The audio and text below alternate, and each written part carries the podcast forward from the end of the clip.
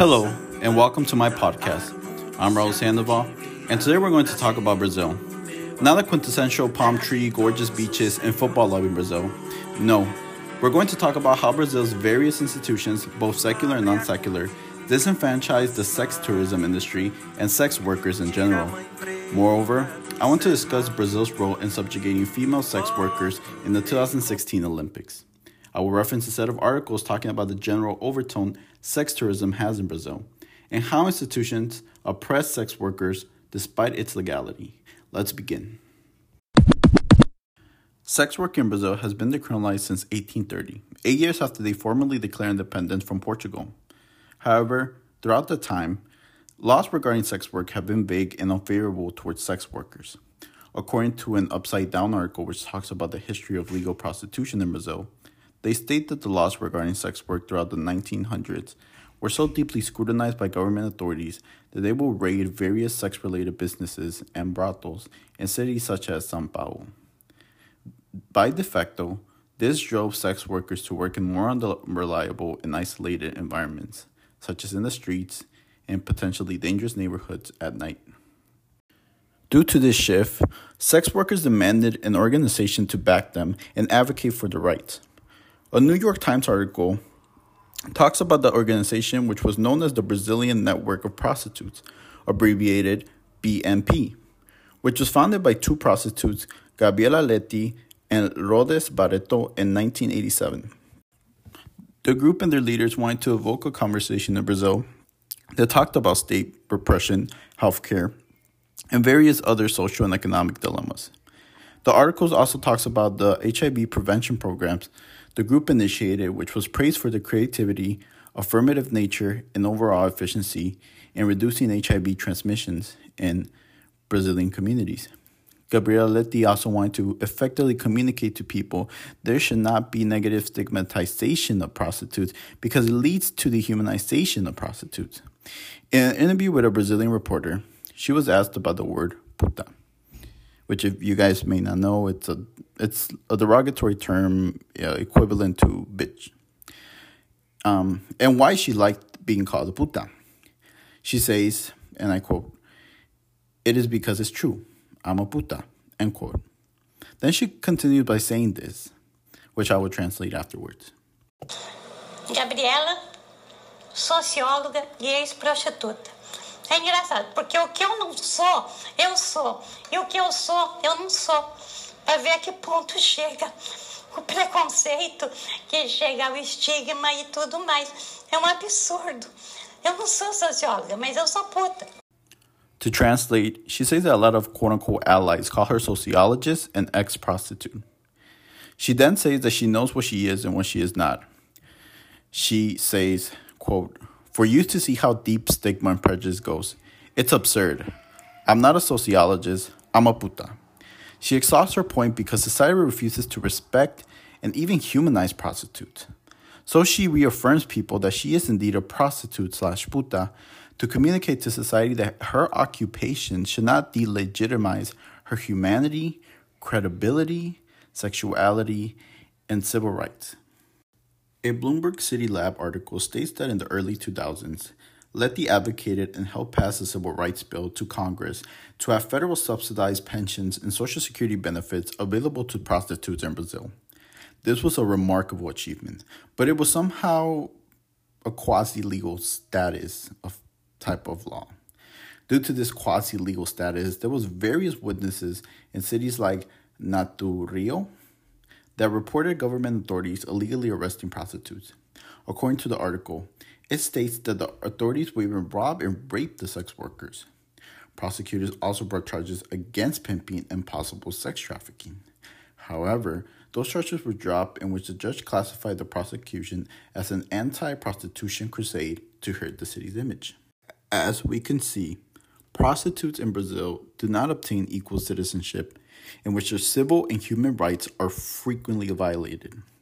Although there have been substantial and positive legislative changes towards the sex tourism industry, such as federal pensions and social securities, we will see how more law enforcement during the 2016 Rio Summer Olympic Games further criminalize sex workers and put them at a greater risk of danger.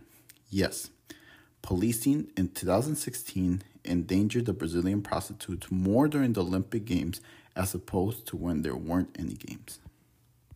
After the break, we will see how the police endangered the Brazilian prostitutes more during the Summer Olympic Games in Rio de Janeiro.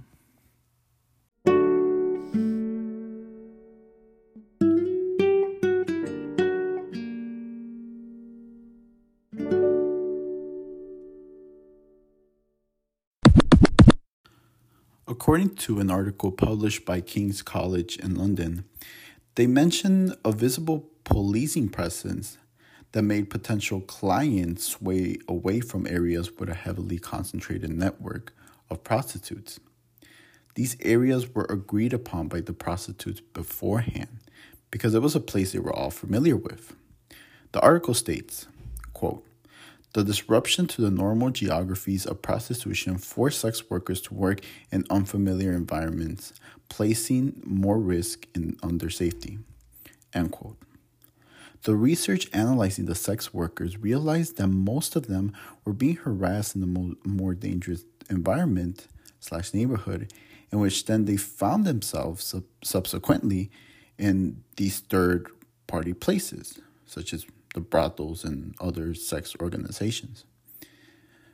These were brothels that sometimes ripped off the prostitutes by taking a huge pay cut from their services. It's important to note that the third party sex planners are criminalized in Brazil. It's illegal to be a pimp, basically. However, the prostitutes were being forced to work in them because of the protection it provided in comparison to the more dangerous streets. They were being exploited by the third parties, and the prostitute could not report the brothels because they were safer there and they would subsequently incriminate themselves. You could obviously see how this exploitative labor system was initiated and developed by government officials. And they are the same officials and authorities that will also criminalize them for partnering, partnering with third party organ, sex organizations, despite them doing that in order to feel safe because they were the ones that displaced them in the first place. It's a system perpetuated by the police in which it oppresses sex workers and diminishes and completely erases their labor and civil rights happened throughout the entirety of the Olympic Games. Like it, it was the the Brazilian government wanted to quote unquote clean up the city, in which they didn't want to be seen, um, the city the, of Rio de Janeiro, as a hypersexual city that has you know prostitutes everywhere, I guess. But at the same time, they further disenfranchise the sex workers that they um, you know, worked so hard to, you know, pass the law. Well, some some Congress people, but you know, they were just basically stripping the rights out of some workers in order for the country to look quote unquote good.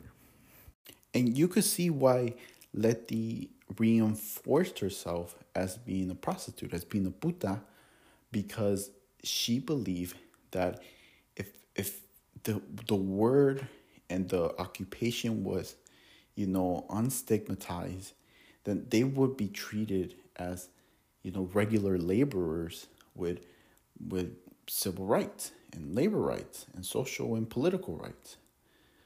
And you could see in a clear example in the Rio 2016 Summer Olympics on how government officials sought them and treated them kind of as criminals.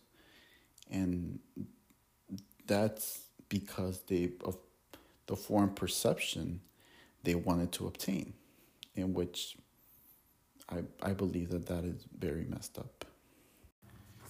And it does not stop there. Another New York Times article states that a group of individuals want to federally criminalize prostitution, which gained momentum post the 2016 Rio Olympic Games. Those individuals are tied to the evangelical church, a religion that has incre- increased dramatically over the last couple of decades. The article mentions an evangelical pastor named Pastor Medina that classified prostitution equally as taking drugs, such as heroin and cocaine. The rise of evangelicalism also contributed to the election of Jair Bolsonaro, a far right politician who was considered severely controversial and is now president of Brazil. His stance on prostitution seems not to be publicized by any possible news articles I could find. But I found an interesting revelation by an anthropologist studying sex work in Brazil. Thaddeus Blanchette, an anthropologist at the Federal University of Rio de Janeiro, has researched, has researched sex work in Brazil since 2014. He says that the president has reopened certain brothels, which were in the process of being closed for some reason. He also observes that a more progressive brothel at the same time, which was known for the fair working conditions and liberal ownerships, named Cuarto por Cuarto in Rio de Janeiro, was set up in flames.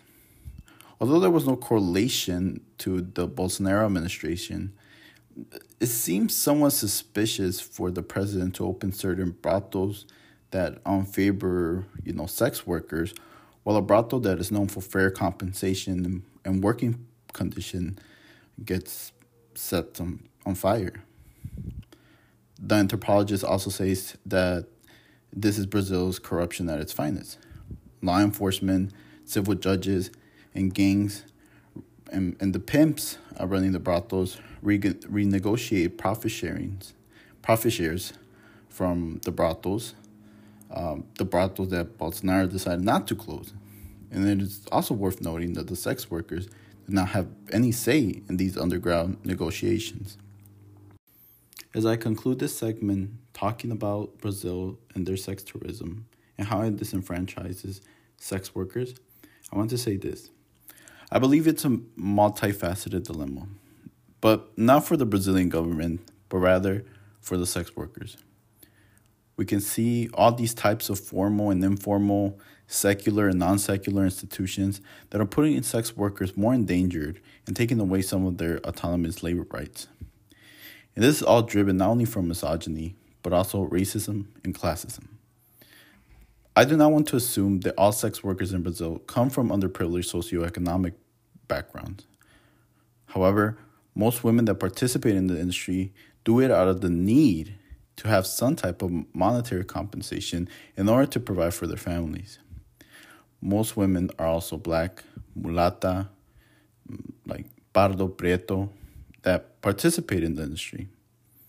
And to conclude the segment, all I want to say is that I believe Brazilian society should pay closer attention to their laborers, to the sex workers, rather than being worried about foreign perception, aka cleaning up the city, like how we saw in the Rio Olympics. If an economic industry is booming in your country, rather than taking advantage of the workers, why don't you give them more incentive, more protections? Sex workers deserve to be safe at all costs. Like, that's such a weird statement to say, but some people don't believe that. They deserve to be treated as an integral part of the country's economy. They should punish pimps that take advantage of the labor and prosecute authorities that have committed atrocious and inhumane crimes against them. But it's but as for now, we could only rally around universal decriminalization of sex work. So the uni- un- unionization could take away to provide universal protection, subsidize, ben- subsidize benefits, and overall safety for the sex workers, not only in Brazil, but around the world.